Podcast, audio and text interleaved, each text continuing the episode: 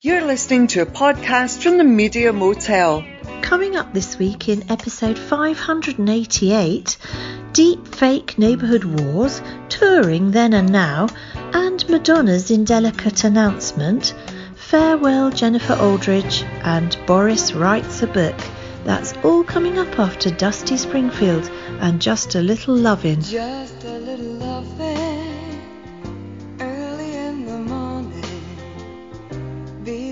beats a of coffee for starting off the day.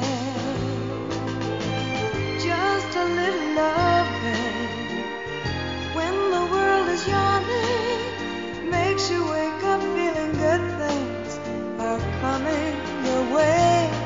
This whole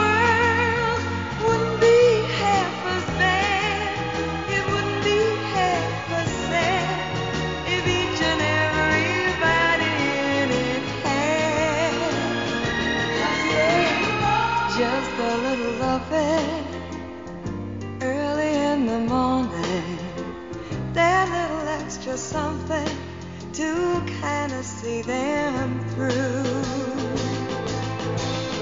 Nothing turns the day on, really gets it done like a little bit of loving from some loving someone like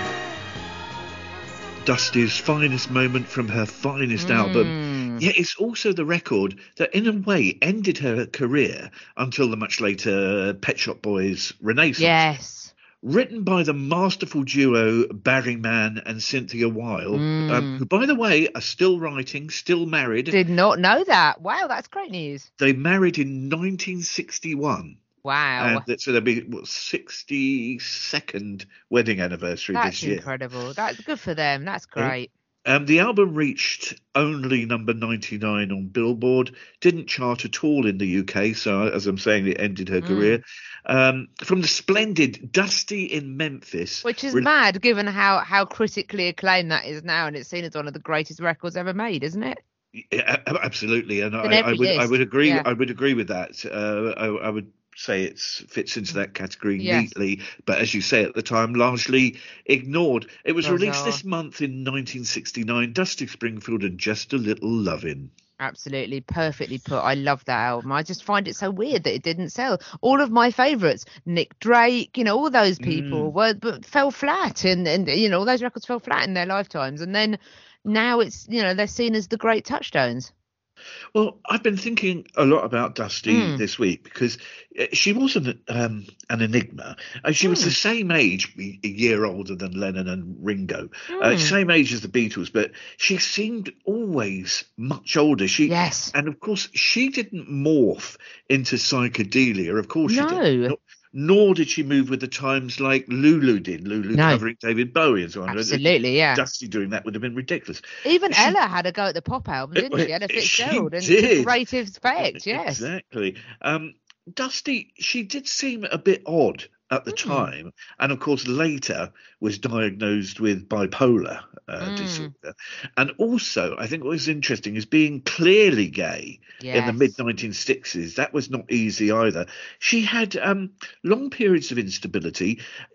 There was some strange Mm. incidents. She lost almost all of her teeth when her then partner Mm. hit her in the mouth with a saucepan um, i- in the early 1980s. Uh, they didn't That's stay crazy. together. I never, I'd never heard that. That's yeah, awful. yeah. So she um, she had dentures uh, after that. I think her voice and performances um, mirrored her mental state in that she was um, she was Mary O'Brien playing the role of Dusty Springfield, Yes. a bit like Reg Dwight performs as Elton yes, John. absolutely. Both are inward-looking people using performance to look Mm. out at the world, and I think maybe Dusty's slight awkwardness and distance, Mm. interpreted as as cool at the time, um, prevented her being into take take into people's hearts like Yes. Cilla or Lulu or Paul McCartney, her contemporaries. I think that's very well put. And you know, that's made me think, I suppose, slightly different personalities, but not hugely, I don't think. I tell you who I think my d- generation's Dusty Springfield was, was going off that, going Hmm. off all those things you say.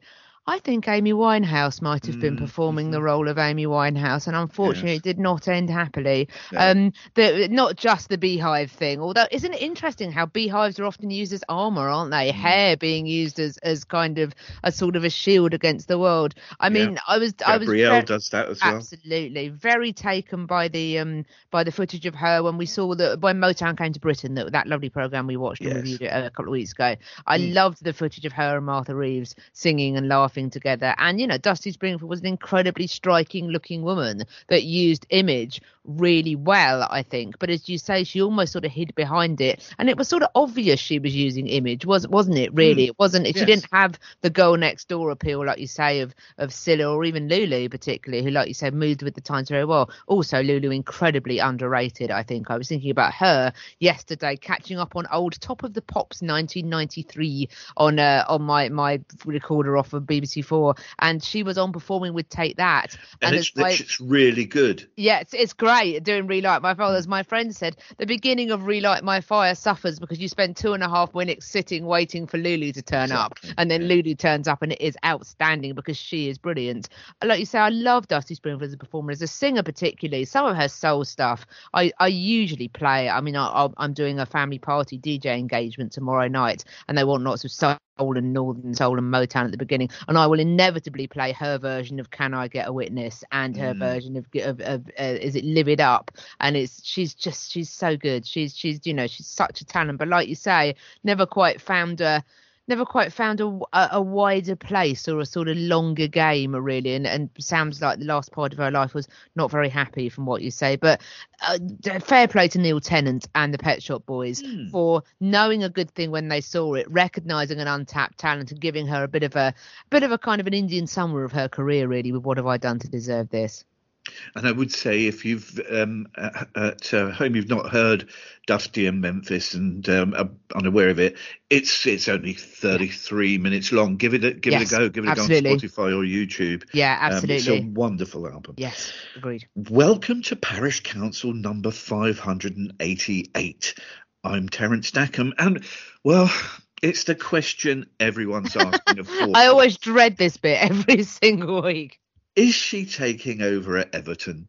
Let's ask Juliet Harris. Do you know that is one of the least offensive questions you've ever asked me in this slot? I must say, oh, R.I.P. Super Frank. Hopefully he will come back. I know some Everton fans that are genuinely sad at how things have panned out. I Mm. thought his his resignation kind of tweets, or rather his "I've been sacked" tweets, were at, were typically gracious and pleasant. I thought I like Frank a lot. I, I hope I hope things work out better for him in the future. Although I do feel I did was quite amused by the fact that having spent years of, of, of the press obsessively tying him and the fate of Steven Gerrard together in the England team, we've now got the they've both failed as managers. What is the future going to hold for them? T- things is now they're, they're they're Romulus and Remus really, aren't they? They're bound together forever. The Cain and Abel of football. Anyway, hello everybody. Or some would say Tweedledee and Tweedledum. Oh, bless them. Anyway. One of the biggest leaps in our lifetime has been, of course, the Mm. advancement of technology. There's an, there's an argument, a debate to be had as to whether the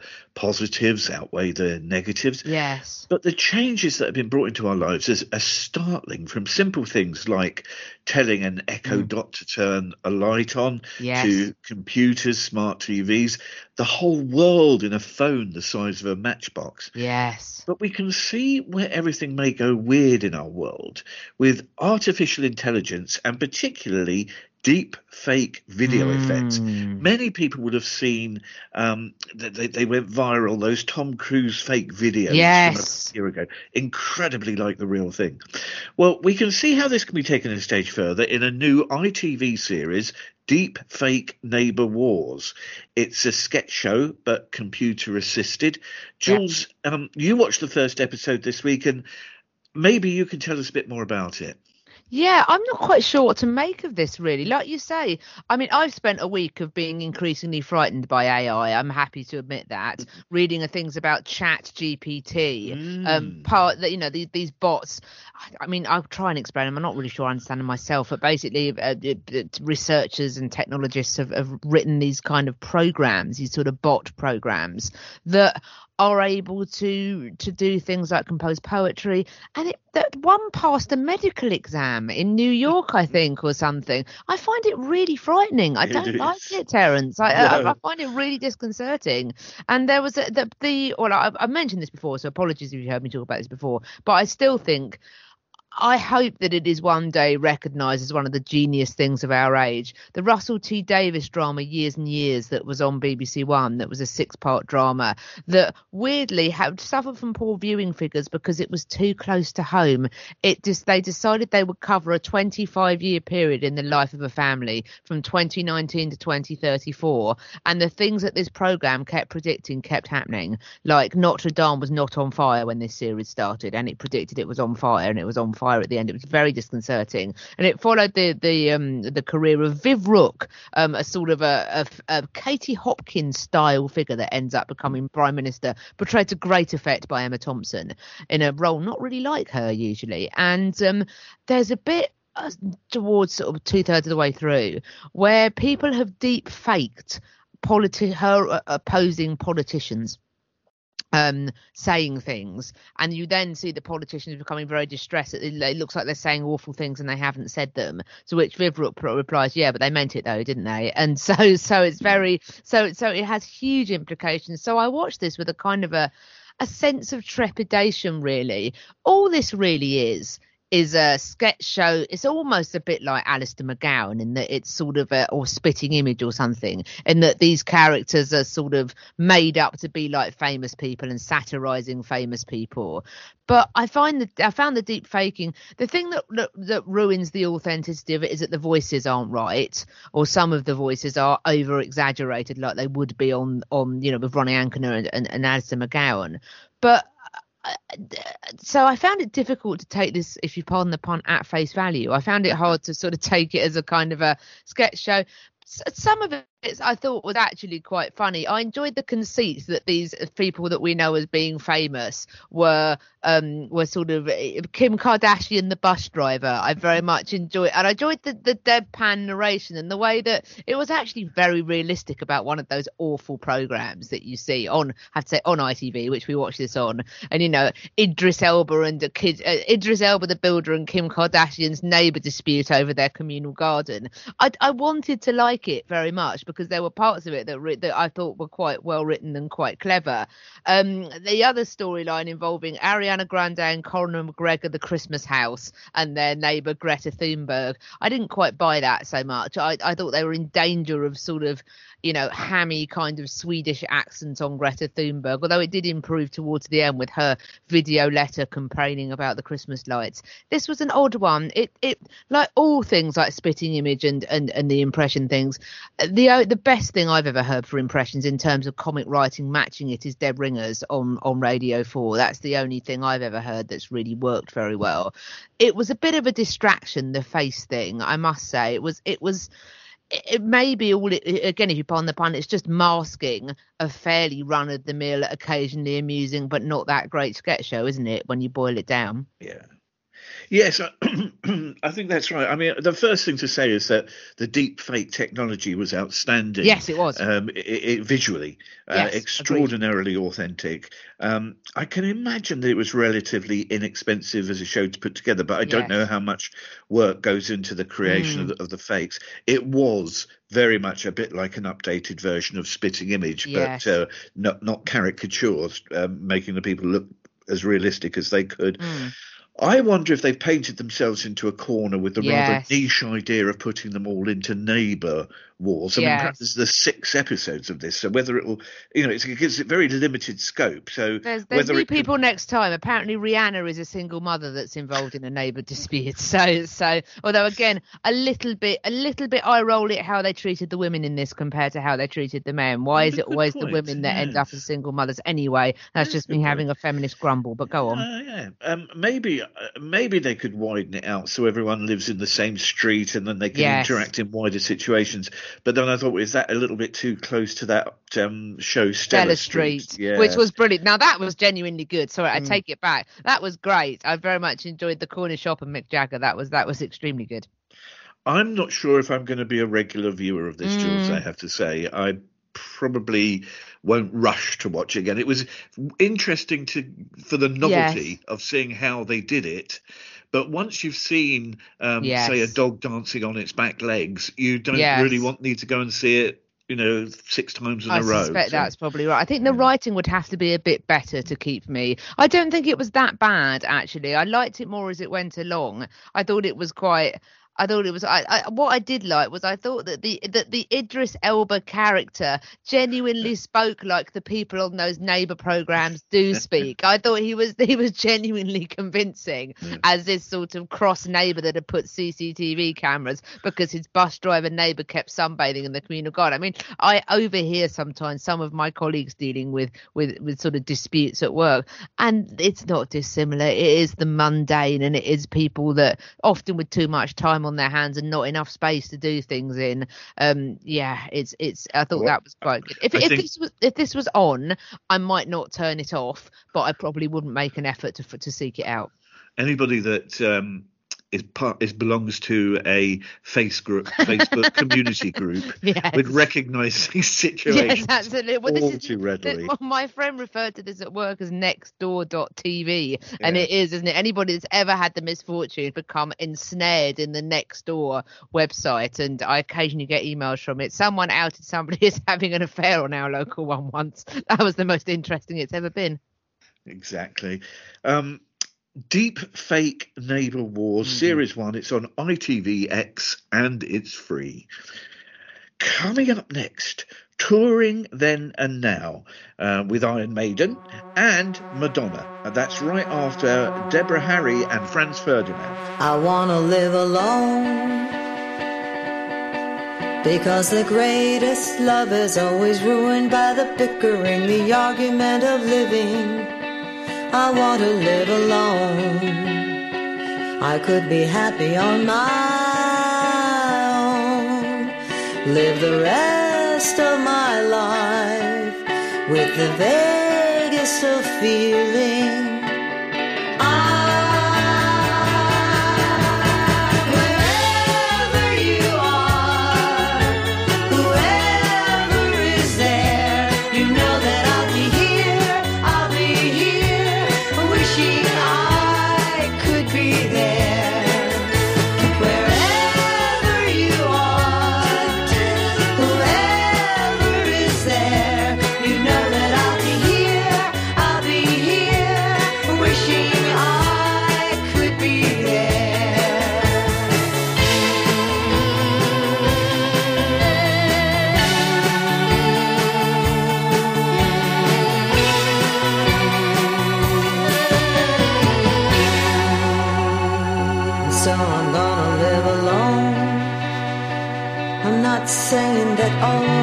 The greatest, but I'm in love with you, wanna stay in love with you. So I'm gonna live alone. Yeah, I'll be happy on my own. Live the rest of my life with the vaguest of feeling.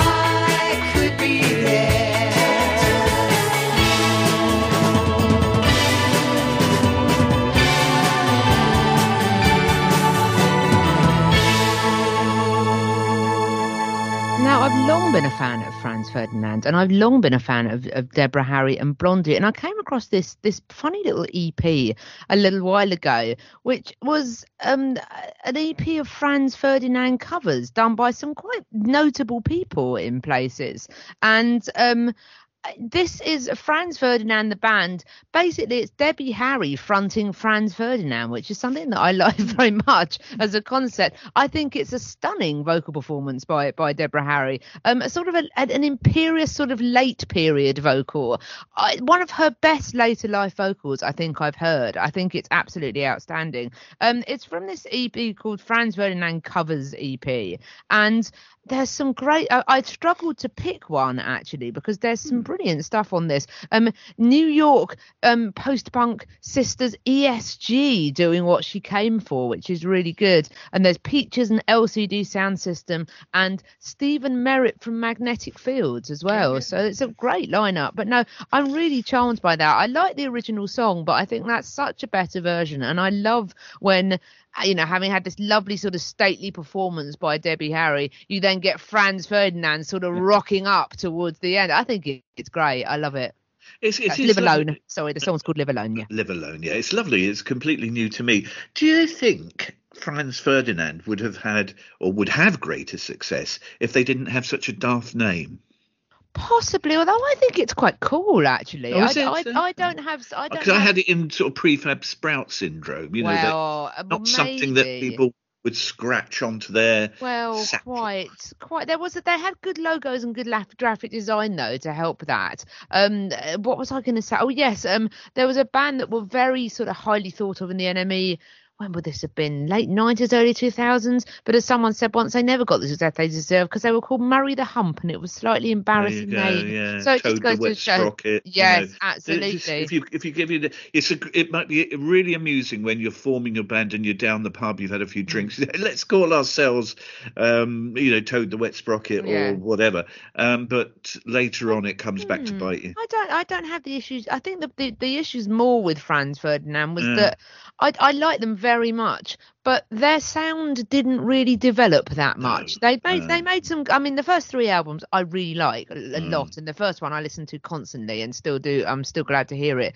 But they sort of wandered off a bit, and they they did a very odd album with Sparks called FFS, which I I I, I never quite clicked with, despite liking both bands. A, a Mm. friend of mine said once with great disdain, all the songs sound that, that from a musical you've never heard. She wasn't a fan. So um and yeah, and they they they recently parted company with their drummer, I think, and and Ah, they're still are still touring and still releasing records, I think. But um I have to say, weirdly, I thought they might go in a different direction. The singer used to be a chef, and he used to write a really good column for the Guardian called Sound Bites, and they released a a, a book of them because I've been bought that book by three different people over the years, and I never wanted to tell anybody that they weren't the first person to buy it. And he's a good writer, and it's a really interesting book. They're really good, and he he was sort of because he's always been interested in food. Every time they went on tour, he would review restaurants in places and things. so uh, so yeah, I'm a fan of Franz Ferdinand. Like you say, perhaps not releasing a back catalogue of albums to to necessarily trouble the greats, but that's a, that's a great song and a great interpretation by Debbie Harry. Yeah, it really is.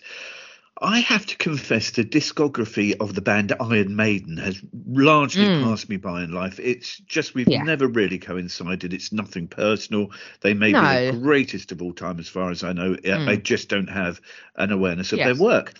Iron Maiden have been brought back into the media spotlight this month because Royal Mail in the UK has issued a set of stamps celebrating their music and, in particular, their mascot, Eddie Mm. the Egg. Yes. Um, by the way, the basic set of stamps costs £11.50 in a special wallet.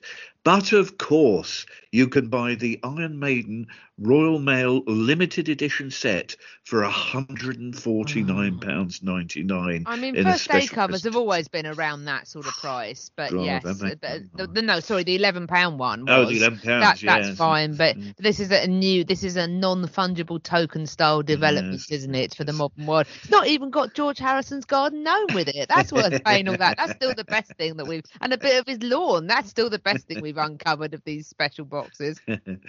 um, Jules, I was looking at a list of Iron Maiden concert concert Mm. tours since around 1980, and I noticed they are almost constantly on tour. And this is somewhat helped, though, in that they have their own aeroplane, and the lead singer is their pilot. Yes, that's very true. So I can confess to you, Seti, I have seen Iron Maiden live in My concert. I went to see the 30th anniversary of the Maiden England tour in 1983 with my bandmate's husband, who whose best friend that he was meant to be going with ended up in corporate hospitality with O2 and my bandmate basically begged me to go with her husband so that she would have someone to go with. And he made the argument and I thought it was very well put that I said I haven't he said have you seen any metal shows I said well no I haven't. He said well if you're going to see a heavy metal show this is it. This is this is a big deal. And I was like, okay, fine. right. And we are going back some time now, Sati. We had standing tickets in the O2 to see Iron Maiden in 2013, and it was £65 a head. Yeah, you are going back. So that's time. a decade, Yeah. yeah. So so we paid, and I was very struck. So I wasn't. It was great seeing them with Ian because I didn't. I I knew Run Run to the Hills or whatever it was, and a couple of others. Aces High, I think I knew, but I didn't know very much. So he acted as my DVD director's commentary, and as each song started, he was very patient and good at explaining what they were. Um, and the thing I loved about it was that they were basically Spinal Tap, but in real life. So when the show started and the lights went down, there was this like huge.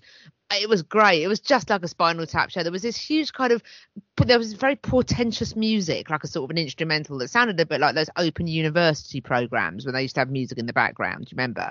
And um, Yes. yeah, and they would be like, "This is a documentary about sedimentary rock or something." Well, what happened was all this kind of woo sort of music starts, and this huge like video screens shows this enormous iceberg, like huge, and then a load of fireworks erupt on the stage indoors, and Bruce Dickinson comes running down the middle, belting out this song, whatever it is, in a big long leather coat, and the whole band are just smashing out this music.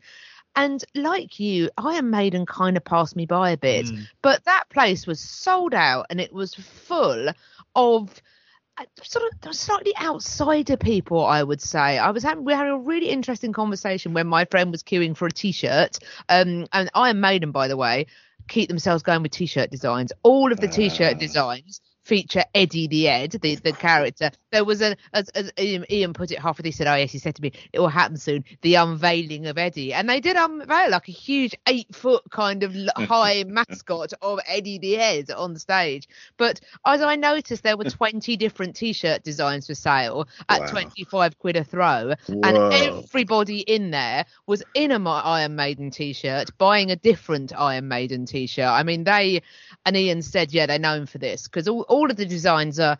I mean, I'm sorry, I think they're horrible, but they're in that kind of sort of metal. They're all black, inevitably, and they're all in these kind of sort of these, these kind of. They've got an, a, a, distinctive logo. We drank Iron Maiden Trooper beer on the way up that we bought in a supermarket. This is a band that knows how to work a marketing opportunity. Very shrewd businessman is Bruce is Bruce because as well as an excellent commercial pilot by all accounts. But um, yeah, so so Mike, so, so I have actual experience of having seen them in a stadium, and like you, passed me by. But they have a very loyal fan base, and we had an interesting conversation with a social worker, I think, or someone that, was in that kind of way. My cheery woman that was queuing for a t-shirt, and she said that she'd found, and that it was, and we sort of have made that observation, but haven't wanted to say it. That they were, it was very, they're very much loved of um, sort of people on the on the uh, the uh, the autistic spectrum. Um, Okay. uh, they're, they're very because they they make the sort of music that is a bit different every time, but never really changes. And the t-shirts sell well because they're the same thing, but there's a slightly different version each time. I can't quite explain it, but um, yeah. So we they very much seem like a kind of an outsiders band in that there were loads of people there by themselves, just getting lost in the music. And, and I, I actually enjoyed watching people that that socially in some cases seem like quite awkward really getting lost in Iron Maiden as, as as a kind of a band and a thing. So actually for all that I enjoyed the concert a lot. I enjoyed Ian explaining to me what the songs were. And um, we left just before the end. We left I think we'd heard Aces High in the encore and then we and then we popped off. But um uh, it, you know I didn't go home and then listen to loads of Iron Maiden because they're not usually my thing. But as a spectacle and as an evening out I would very much recommend it. It was great. They they played like they meant it and we had a great time Well, clearly Iron Maiden are more popular than I knew because Hmm. with this Royal Mail stamps business, they're only the fifth band to be given this Hmm. feature. Uh, here's a spur of the moment quiz. Who are the other four? The Beatles, Correct. Rolling Stones. Correct. Are they bands or are they are they all bands, yeah. all, all bands? All, um, uh, heritage bands. Okay, Queen. Three out of three. Oh, who would the fourth one be then? Hmm. Um. The Who. No, good. The. Jam. No, um, warring um, participants. Who Oh, Oasis? No, another band that Pink. Pink Floyd. Ah, well, that makes sense. That and and also these bands often have very sort of iconic album covers or or kind Yes, of great yeah. design to them. And maybe this is the key. Iron Maiden's design might not be to everybody's taste in their logos, but uh, they, if if I was given their logo with different writing, I would know what it was straight away. And like and like we said, I never one to never one to pass up a marketing opportunity. Well, now that makes sense because I mean no disrespect to them whatsoever, but I thought Beatles, Queen, Pink Floyd, Hmm. Rolling Stones, Iron Maiden. It just I know, you know, I know, but but but, but one right. one suspects that Royal Mail have Yeah. done market research Yeah, on this, I'm and I I suspect they have, and and you know my experience of Iron Maiden fans was that you know Sure. having an having a, t- a, a stall of Iron Maiden t-shirts is the nearest thing I've ever seen to a license to print money. So so maybe maybe they've realised that Iron Maiden have an incredibly loyal fan base that will buy that will buy anything. Either Yeah. that or this is yet another expensive mistake by Royal Mail. It could be, it could be that too. It's not going great for them, is it? So no, not at the moment.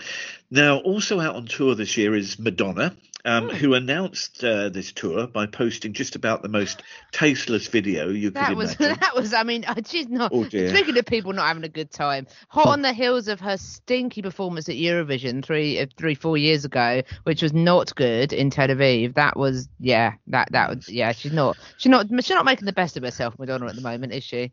No, and again, far be it from me to make personal comments. If she wants to have extensive work done on her face, that's her affair. But she doesn't look like Madonna anymore. No, she, she, yeah, really it's, doesn't. It's not, it's not good, is it?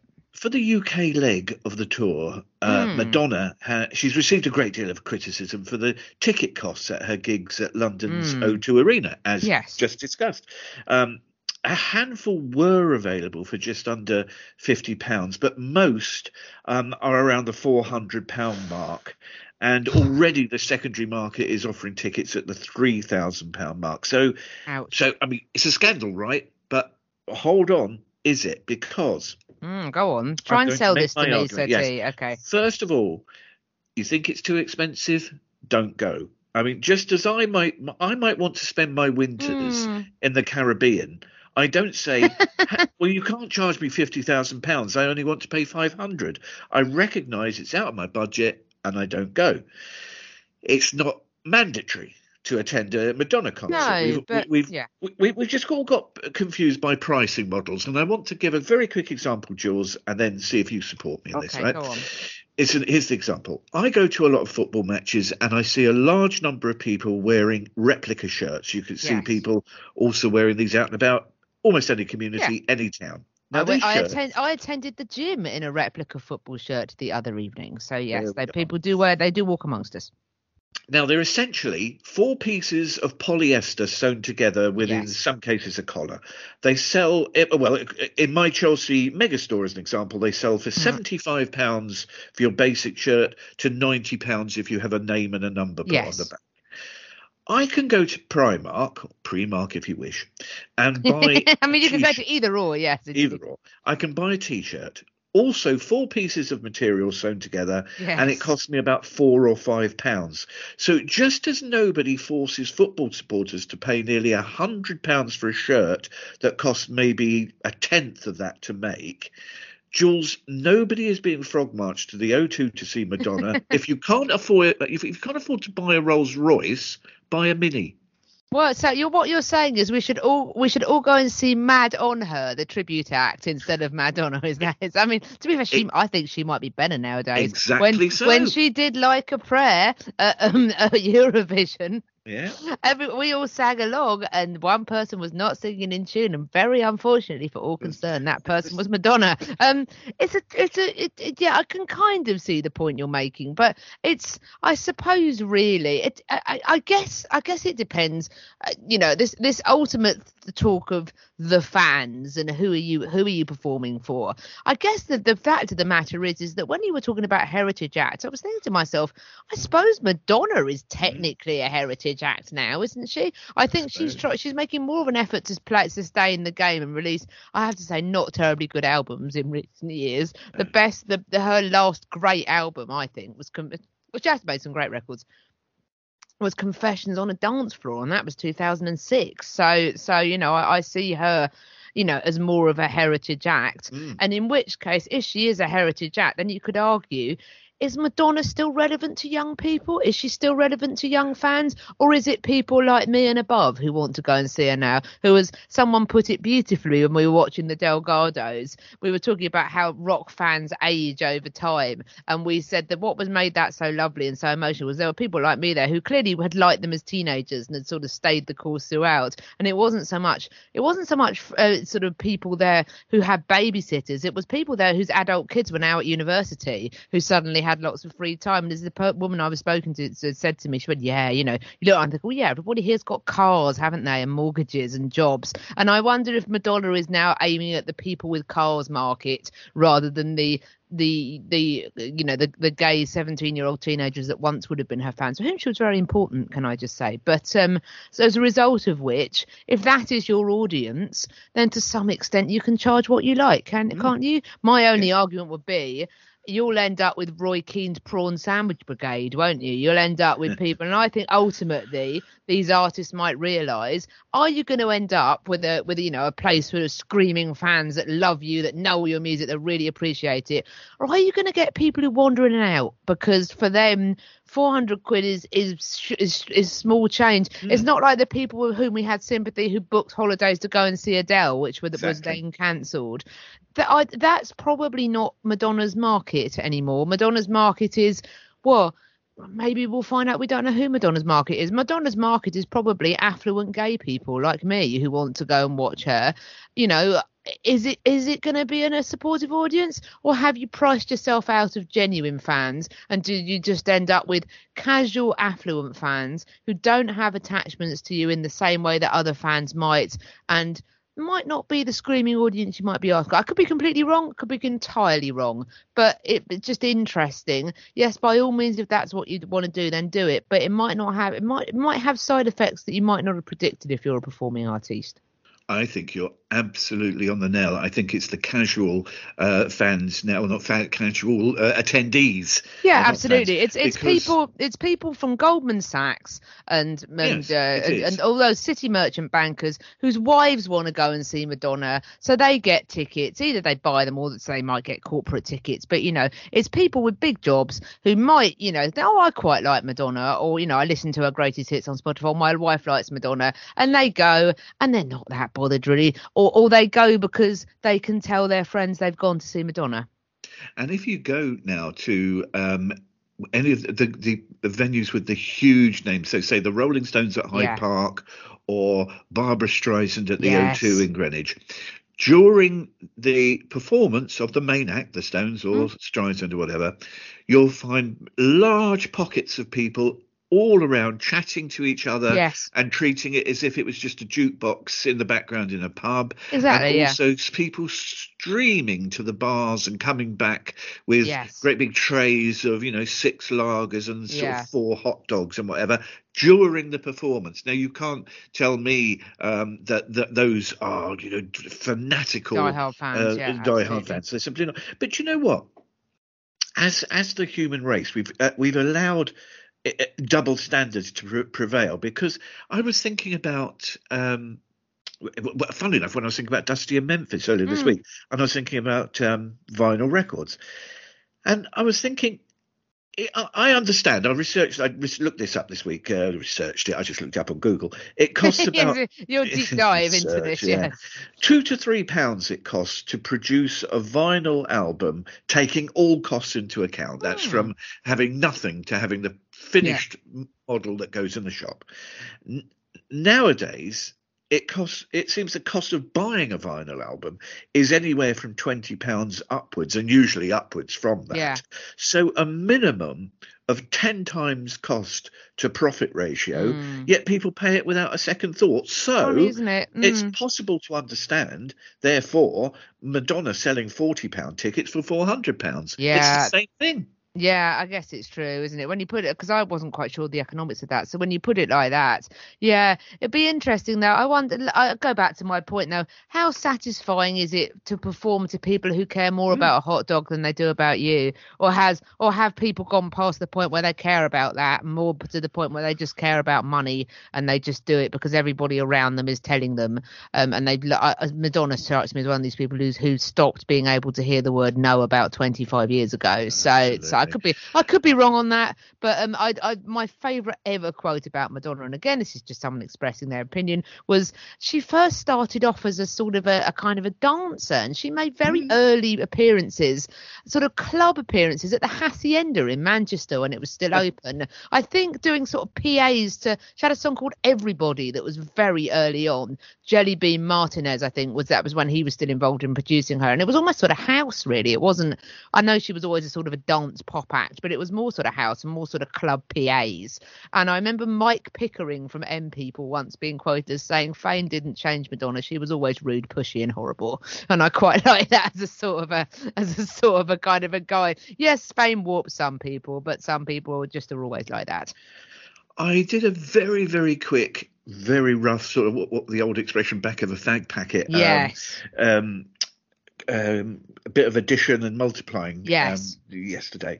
And I figured I was looking at the venues that are already Yeah. confirmed for the Madonna World Tour, the capacities, the ticket Oh, they're hu- so but they're, they're huge aircraft hangars, aren't they? They're massive They are. things, She'll she'll clear a hundred million dollars or pounds, whichever you like. Which is Uh, I mean isn't it? clear. I don't mean um Yeah. you know t- um, the the turnover. I think she'll No. clear a hundred million um quid or dollars, and that's without merchandise. I reckon we could Yeah. probably add another twenty million in Oh, merchandise absolutely, on that. absolutely, yeah. Because because you've got you've got the you know the sort of the um yeah the, the kind of the affluent people that go they wouldn't not get merchandise. So if someone and, said yeah. to Madonna, right, you're going to be playing to a lot of people that you know are just you know going Yeah, through the motions asked, here, yeah. but you're going to get 120 million quid.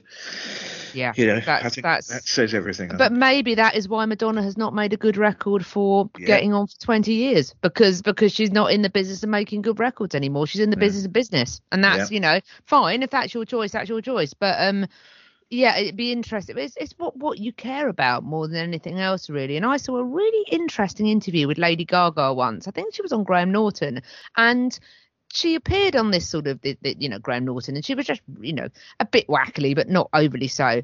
And she just came across as a really sensible and calm and nice woman. And they said, "Oh, why haven't you agreed to this and why haven't you agreed to do that?" And she said, "Oh, I don't know. How much money does anybody really need?" And mm. she went on to be fantastic in A Star Is Born, and she's now she was really good in House of Gucci. And and you think, well, Lady uh, Lady Gaga's you know has continued to make records that I think are pretty good. I mean, not all of her records are great, but but you know she continues to make records that are interesting and continues to do interesting things. I'm sure she's made a heck of a lot of money, but equally, I think it is possible. And you know, she would admit herself that Madonna is a huge influence on her, but I think it is possible to square the circle on that. You can do in make money and still do interesting things as she's done very well, I think. And actually Madonna did back in the day. Some of Madonna I know Madonna's involvement with Guy Ritchie, you know, some of the dreadful films like Swept Away and Elizabeth R and things like that, um uh, are not terribly well thought of. But back in her day, she was a decent actress. She was good and she was good in things. And, you know, it's a shame that she's ended up, like I say, in the business of business really. Mm, that's right. And there was a there was a time when a new Madonna single in particular Yes. was like really exciting. Oh, Madonna's yeah, exactly. I mean, her Madonna greatest hits is Mm. incredible. I Oh, mean, she, sure. her sing, uh, you know, one of the greatest singles artists ever for sure. And I think she's made some some good, some really good albums. I've talked about Confessions on a Dance Floor. I love Ray of Light. I think that is such an underrated album. and It's aged really well. I listen to it regularly, and it's a lovely, lovely record. Like a Prayer is brilliant, you know. But you just get, you can't get away from the fact that you know that hard candy there are a couple of decent singles from hard candy i will give it that give it to me is good but you know it's it's slim pickings for the last 15 to 20 years and that and that there's no getting away from that really and, and it's very telling that this is a greatest hits tour. She's not got a she's not got an album to to will she ever have another great album to flog? I suspect not. Um madam x was certainly not it so um so maybe this is a last lap. Who knows? She hasn't called it the retirement tour because i don't think madonna would ever admit to retiring. But um yeah, you know, she she clearly knows where where where you know where her what people want to hear, and it isn't Madam X, is it? No, maybe she could do a few more YouTube videos. I mean, or, or maybe perhaps for the for the good of everybody, principally her, she could not. Yes. Coming right up, a major news story in Ambridge and why Mm. we don't need to buy celebrities' books. That's next after ARXX. Packing up your things to send them back. Who knew the last time I saw you would be the last time I saw you? And writing a letter that'll sit in your hands won't make me feel better about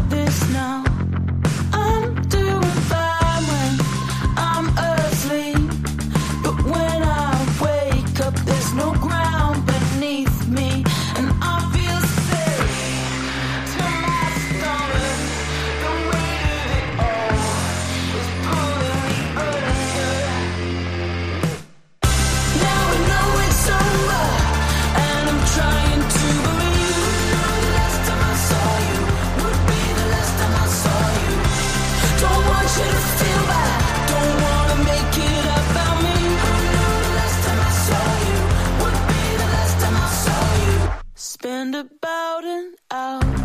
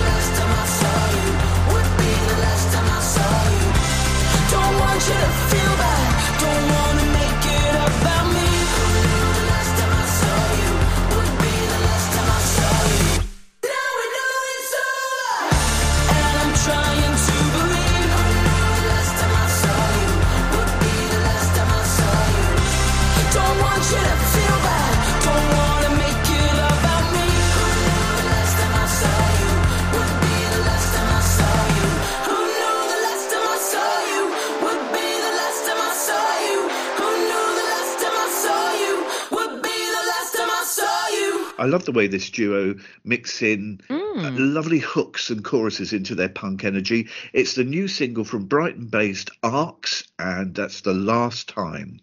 I wasn't familiar with them, despite spending regular time in Brighton, and I liked that very much. Thank you for introducing it to me. And uh, they've got a number of gigs coming up this year all across the UK and Ireland if anyone would like to see more of them. I, I might try and see them in my Brighton because they sound very good. Now, if you're a devotee of the UK radio drama The Archers and you're listening to us in January 2023 and you're not quite up to date with the latest Archers news, fast forward five Yes. minutes now because Exactly. we're going to be giving away a spoiler. Or pour, or pause, listen to the Archers, and then come back. listen to listen to these Exactly. Archers, and then come back. Yeah. That's a very good way of doing it. Here's the thing.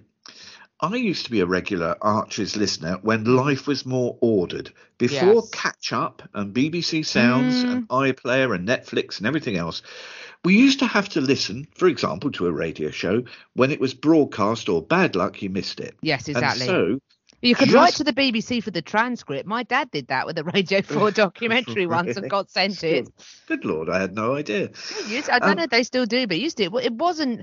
It might have been Law in Action or something like that. One of the documentaries, he, he they said it, they used to have a thing on like points of view saying if you wish for a transcript, right, send a stamped addressed envelope to PO Box whatever it was, and he did, and he got one, I think. Well, I never. Well, so it is now with the Archers because Mm. I know I can listen whenever I want. And the trouble is, I don't seem to bother because that urgency has gone. And now, a Mm. few days ago in The Archers, here's the spoiler Jennifer Aldridge died. She's a character who's featured in the show for 60 years. Now, a generation ago, this would have been genuinely front page news. Yet in 2023, the story drifted by. And Jules, this is the way it is now. We've got unlimited choice over an unlimited time span, so nothing matters. Nothing is important anymore. Eh, isn't that? a Yeah, that's it. I've never, I haven't quite reckoned with this yet in that bold way. This is why, this this is why water cooler television does seem to become water cooler television now still when stuff isn't put up on catch up anymore. Part of the reason why the last series of line of duty blew up so much partly because it had been the previous series had been successful was partly because it took place in the in the january to may 2021 lockdown which is as an interview with Kelly Macdonald put it in the guardian we were all allowed to play at police detectives for three months so because we didn't have much. I still got my ac12 mug at home. We weren't we didn't have much else to do but partly that was not released onto iPlayer. They didn't do the throw sits Ah. on iPlayer. You, it, like they did this with the Bodyguard, also by Jed Mercurio, um, uh, um, with Keeley Hawes in it. That wasn't released onto iPlayer. That was dropped one a week, and it was like the old days, Terence. You had Yeah. to wait for a week, and I think the delayed gratification built the hype. Now, interestingly, Happy Valley, which is the latest kind of everyone talking about it thing, is all. I don't know if that's up on iPlayer. I think they might be doing that one a week because they were discussing this on Radio 4 this morning how people are sort of not looking up anything about it because I mean I'm trying to catch up from previous series because I can't remember who anyone is. So it's interesting that it's very noticeable. The exceptions to the rule are noticeable now, aren't they? Like you say, that that, that things are not all instantly available on iPlayer. And yes, it is it is less usual that people talk about something that has happened. There are less unifying events, like you say, in terms of TV and Mm. radio. Although when they do happen, they do happen. Everyone I know watched Line of Duty, like everyone, and everyone I know obsessively talked every week about what you know, who who, you know, who was bent, who wasn't bent, what would happen, you know, that sort of thing. And uh, partly we didn't have much else to do at that point in our lives, admittedly, but also it it we didn't it wasn't there, was it? You know, it wasn't you couldn't just go on to iPlayer and catch up. Everyone was having to move at the same pace. And I think, like you say, I think the Archers is possibly, and I take your point. Hmm. I, most of the people I know that listen to the Archers, I, I'm also an Archers listener. I dip in and out of it, but I am semi-regular, and I'm hilariously a member of so many Facebook groups about the Archers that have people posting in them that I feel like I've watched it every week anyway. People in there don't worry about spoilers very much, um, but um, which is you know fair enough. I, I'm always anti people whinging about spoilers. If you haven't been able to watch it at the time, I'm sorry, that's to some extent hard luck. Is my view. I've always been Yes. like this. I, I, I people. agree. People use it to sort of police my enjoyment and my talking about things. It's- I'm happy to be considerate, but this, you know, Game of Thrones finished years ago. You know, I can't not talk about this. I had someone whinging at me for spoiling Broad again. Broadchurch, that was a big do on a few years. ago. I mean, ten years ago now, but that was a it was a big water cooler thing, and that wasn't released onto iPlayer. But, but the Archers, I think, is a little bit more immune from from BBC sounds, etc. I mean, I know people that catch up on on the omnibus, but. I, you know, without casting any aspersions, most of the people I know that listen to the Archers are of the older generation, or like me, are kind of fuddy duddies before their time. And and actually, we mostly tend to listen to it on Radio 4 as it goes out. I mean, I used to, I got into it because I used, it used to be on from seven to quarter past seven on weekdays during my drive home from Kent. And that's how I got into listening to it because I would just listen to it in the car. And if there was a, during the Helen Archer and Rob Archer abusive marriage storyline, I would often sit in the car outside the flat to wait for it to finish before I went indoors because it was very gripping. so I think The Archers is one of those things that is so old fashioned in a way or has such a core audience that I think that sort of matters less. You know, although having said that, it's not the big storm it might have been. I, I having said that, I, I remember the Rob and Helen sto- Helen storyline being huge, being a really big deal. And I think it might have sounds might have been available then. I think, or certainly iPlayer catch up was available, but it mm-hmm. seems to become more podcasts seem to become a bigger thing within the last five years. And I think we've talked about this before. Lockdown really did put uh, put rocket boosters under under podcasts and, and sounds. I think because as you say so well, life became so fragmented and everybody became so siloed that you know you could do things at your own pace. I suppose really it's it's hard to say. And of course, let's not forget one of the early big storylines in the in the Archers, which was the death of Grace Archer in a fire, was done deliberately to scotch ITV launching Emmerdale on the same night. That's why that happened because ITV were launching Emmerdale, and so the Archers deliberately wrote a storyline that would uh, detract attention away from it. I think this um, theory of overload Hmm. leading to so much choice Yes. that we can't be bothered with it. But I mean, for- for example, I, I open Spotify sometimes. I've got literally the entire Yes. catalogue of the world there, and I, after five minutes, I just think. Play some reggae or the Beatles. Yeah, it's- exactly. I mean, I, I, someone said the other day that, that we were talking and we worked out between the two of us. We probably spend more time scrolling through Netflix and Prime, finding something to watch, and Hmm. making making a watch list. My watch list got 200 things in it of things that I'm meant to be watching. You'll never watch and, them. You and and you know them. I will probably watch The Simpsons on Disney Plus before I go to bed. You know, I, I agree with you. It is it Yeah. can be overwhelming. I suppose, and the point I'm making is that The Archer seems to one of the last bastions, I think, of things that has a genuinely loyal audience. I would say that seems to keep mm. retaining a loyal audience, but I don't know how long that will last. So, if we take this theory of overload forward, I think it also merges neatly into into other area of, areas of life, especially in the arts and publishing in Hmm. Yes. particular. I had no wish to read Prince Harry's memoir, Spare, Hmm. but possibly, just maybe, again a generation ago, I might have been tempted Might to buy a copy just purely for nosiness. But in this age, even before it had been published, extracts were available. Harry himself gave countless interviews in which key moments were discussed. Breakfast TV, talk shows on radio, TV, hmm.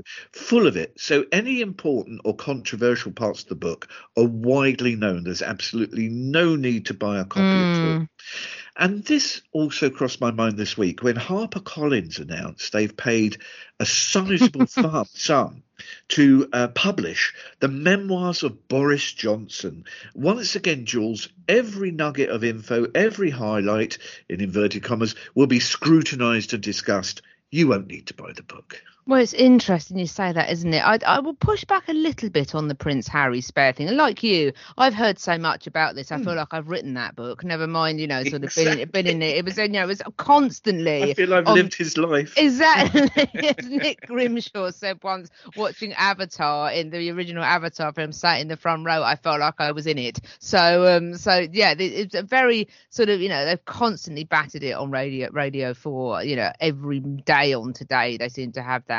But um, I, I read a, a, I've subscribed to a few Substack emailers, which I always find interesting because I, I, I and I subscribe to a few that I don't always necessarily agree with everything, but I, I always find them thought provoking.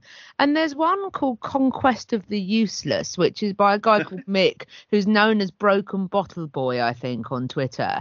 And he always has a really interesting, I mean, fiercely sort of left wing, but an interesting kind of outsider perspective, I think, on the media. And I always glean something from reading his emails, even if there's things in them that I disagree with. I think they're, they're really thought provoking.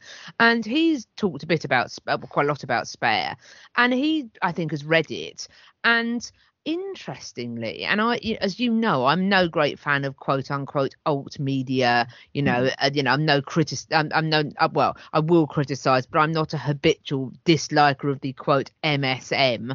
But he makes the point that actually, if when he read the book, um, there's a lot more it's a lot more nuanced than one might expect, and there's quite a lot of criticism of the media in it, as one would expect, and some quite telling stories about the behaviour of the media, which we haven't had pumped at us. There were points that he made, uh, the quotes that he pulled out, that were not amongst the constant repeated bits of information that I was boxed around the ears with by by the various sort of mainstream things, and so do we get the full picture of these books or do we get the narrative that the outlets reporting us want to get of these books. I, I have a question mark over that. I'm not going to say i disagree with you but i just think that's a point that's worth considering. As to the boris johnson thing my my objections to that are not necessarily the fact that um you know that i think the money is repulsive but it's not necessarily the fact that you know i think the media will spin us a false narrative although they very well might in some cases it's so soon after this has happened. I lived through this, you know, and it wasn't like I lived through this when I was a teenager. He was still prime minister less than a year ago. No, a year mm-hmm. ago he was prime minister, wasn't he? And and I've I find it just ridiculous that and it's it's straying to the territory because it's so soon. And I just think of the parable of Matt Hancock, who tried to who tried to publish that very self-aggrandizing sort of book, didn't he? About you know rewriting history mm. about COVID. It sold three thousand copies to date, I believe. So, um, so and, and of course Johnson has uh, inexplicably, in my view, has more powerful friends in the media, like at the BBC, for example. We learned last week, um, who will who will be, I'm sure, drumming up business for him by by you know pumping everything out and and you know sort of encourage us all to go and buy this book. My view is I've lived through your history. It wasn't very good. Quite a lot of people died because of poor quality decision making that you made. I think it's I just think it's offensive that people have the gall, like Matt Hancock as well, have the gall to publish these self-aggrandizing things, and I then have to hear about it constantly because they're in, you know, the media's in their pocket and they want me to buy it. I, uh, it's a no from me, Clive, as my friend would say.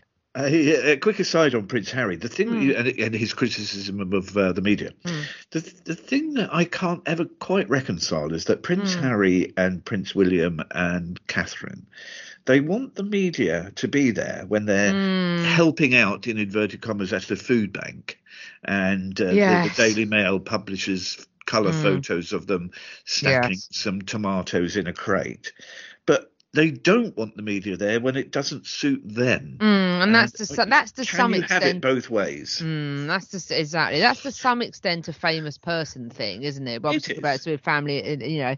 But then having with the said exception, though, that if you're a famous pop star, you're making your own um, way in life Yes. through selling records. The trouble with for Prince Yes. Harry and Prince William is they rely on the public's goodwill to keep them in their Right. places. And as And- many yes. royal families found in the 20th century, especially around the war times, yes, it's very easy to be, um, you know, take the monarchy taken away. Well, look at Russia. Russia, So, so, yeah. amongst many, Germany, Belgium, all of us, all of a sudden, it just it, it things can move very quickly. they can't they? So they need, um, you know, unlike a pop star or a footballer who makes their Mhm. own fortune. Yes, exactly. th- these um, individuals are reliant on our goodwill. Um, that's su- that's such a shrewd point. I think that's so well put, and it's it's interesting as well. Speaking of just as a little aside from that, Hmm. ways to be famous. There are certain. It is perfectly possible to be in the public eye. Well, it's perfectly possible to do work that means you're in the public eye, work that the general public see. I think of sort of high high quality TV, you know, sort of very famous TV actors and actresses, or film actors and actresses, or musicians. It is possible to do that, but you can have privacy if you behave in a way that an ordinary person would, if you see what I mean. So you can have privacy. Some people are relentlessly pursued by paparazzi. You know, you often hear people like um, Claire Foy in the news recently because of a hmm. stalker that she had to go to court hmm. about. Same with Keira Knightley and lots of these young women. I'm hmm. always conscious having. I've got you know obviously younger female friends that, that are people of note in in various different areas, and I constantly worry for them and how exposed they are and how much danger, particularly as women as well. I would say. But having said, and you know, for the particularly in their in their cases, they just do jobs that put them in the public eye. You know, they're not they're not they're not falling out of nightclubs to have their photograph taken by the paparazzi. They're not they're not going to film premieres. It is although to some extent I know a couple of actors that go to film premieres because it's work because that's what that's part of the job. To go and have your photo taken to publicise a film is part of the job. To fall out of a nightclub partying is not part of the job. That's a different thing. So it is possible you know, uh, with caveats that I think people are often harassed when they shouldn't be. It is possible to do to do a job that means you're in the public eye without behaving, you know, without necessarily making that devil's bargain by just, you know, going away and, and not doing anything for a bit, if you see what I mean. The absurdity of Johnson's memoir will be that it hmm. simply won't contain viable answers to the many questions no. that hover around him like flies. You know, No, how many absolutely. children does he have? Yes, What was his six or seven, I believe. Or is it seven or eight now? I can't can't Quite. keep track. What was his relationship with Jennifer Arcuri? How much taxpayers' money did she receive? What happened that night in Carrie's flat when the, Yes. the police were called? What did he promise Petronella Wyatt? What happened at that villa in Italy, the one owned by the Lebedev family? And None every of- single every single question you've asked so far is a different one to the one that I was going to ask about other things. It just doesn't it doesn't end, does it? And the fact of the There's matter is, what questions. what he might learn, like Mike Hancock did, Matt Hancock did, is, is if you if you publish something so soon after the event, what have you got left that is new to say that we don't already know? time brings perspective, doesn't it? Time often teases out things that we weren't aware of at the time. If I look back on an event that, you know, looking back on the events of the pandemic, you know, the things that happened in my life, my father's illness, you know, that sort of thing, I have a completely different perspective on that now than I did three years ago, than I did two years ago, than I did a year ago. I have a different perspective on it in five years, ten years, you know, that sort of mm. thing.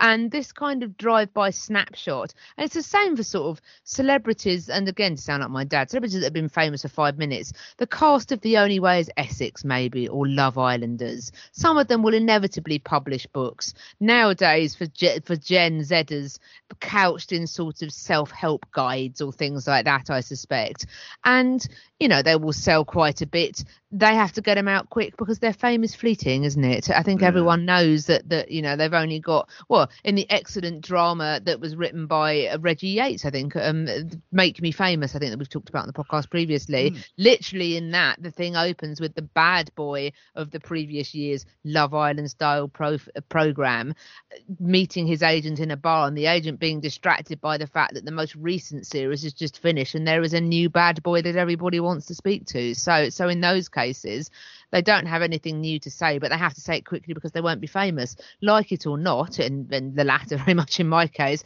boris johnson was prime minister he will always have been a former prime minister but of course the way that he behaved was more like a celebrity than it was a prime minister. And I suppose he would be the first to make the comparisons. He behaved almost like Roman emperors did. I think. I think you know, mm. being a being a quote unquote great classicist, he was always very keen on that.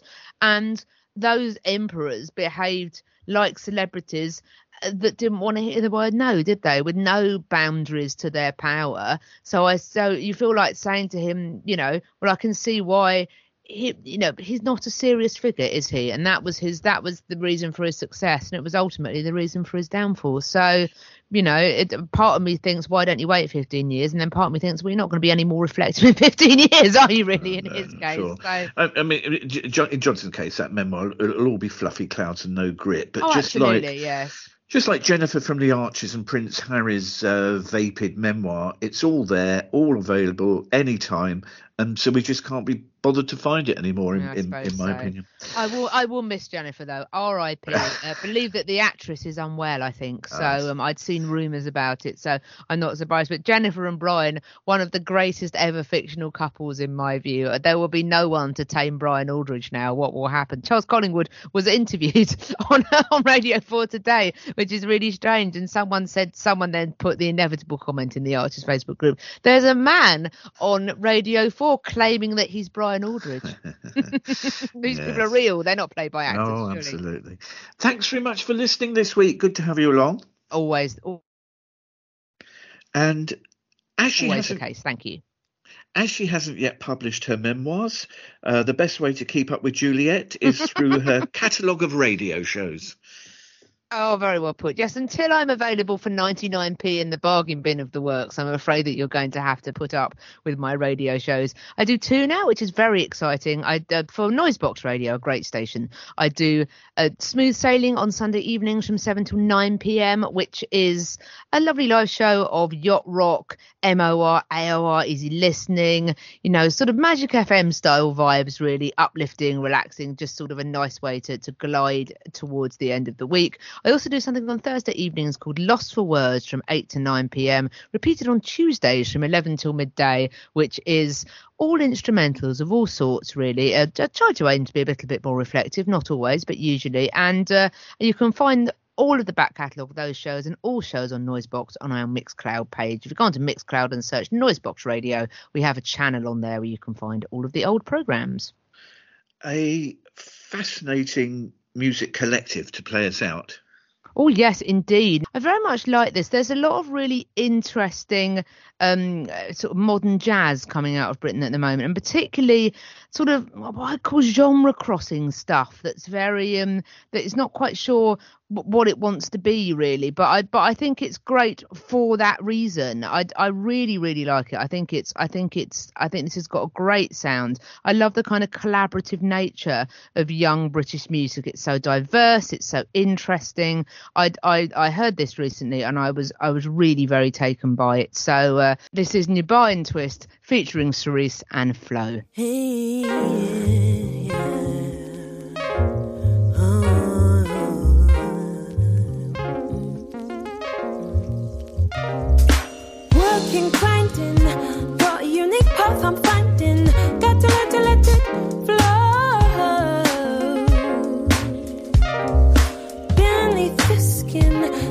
anxious feeling bubbling.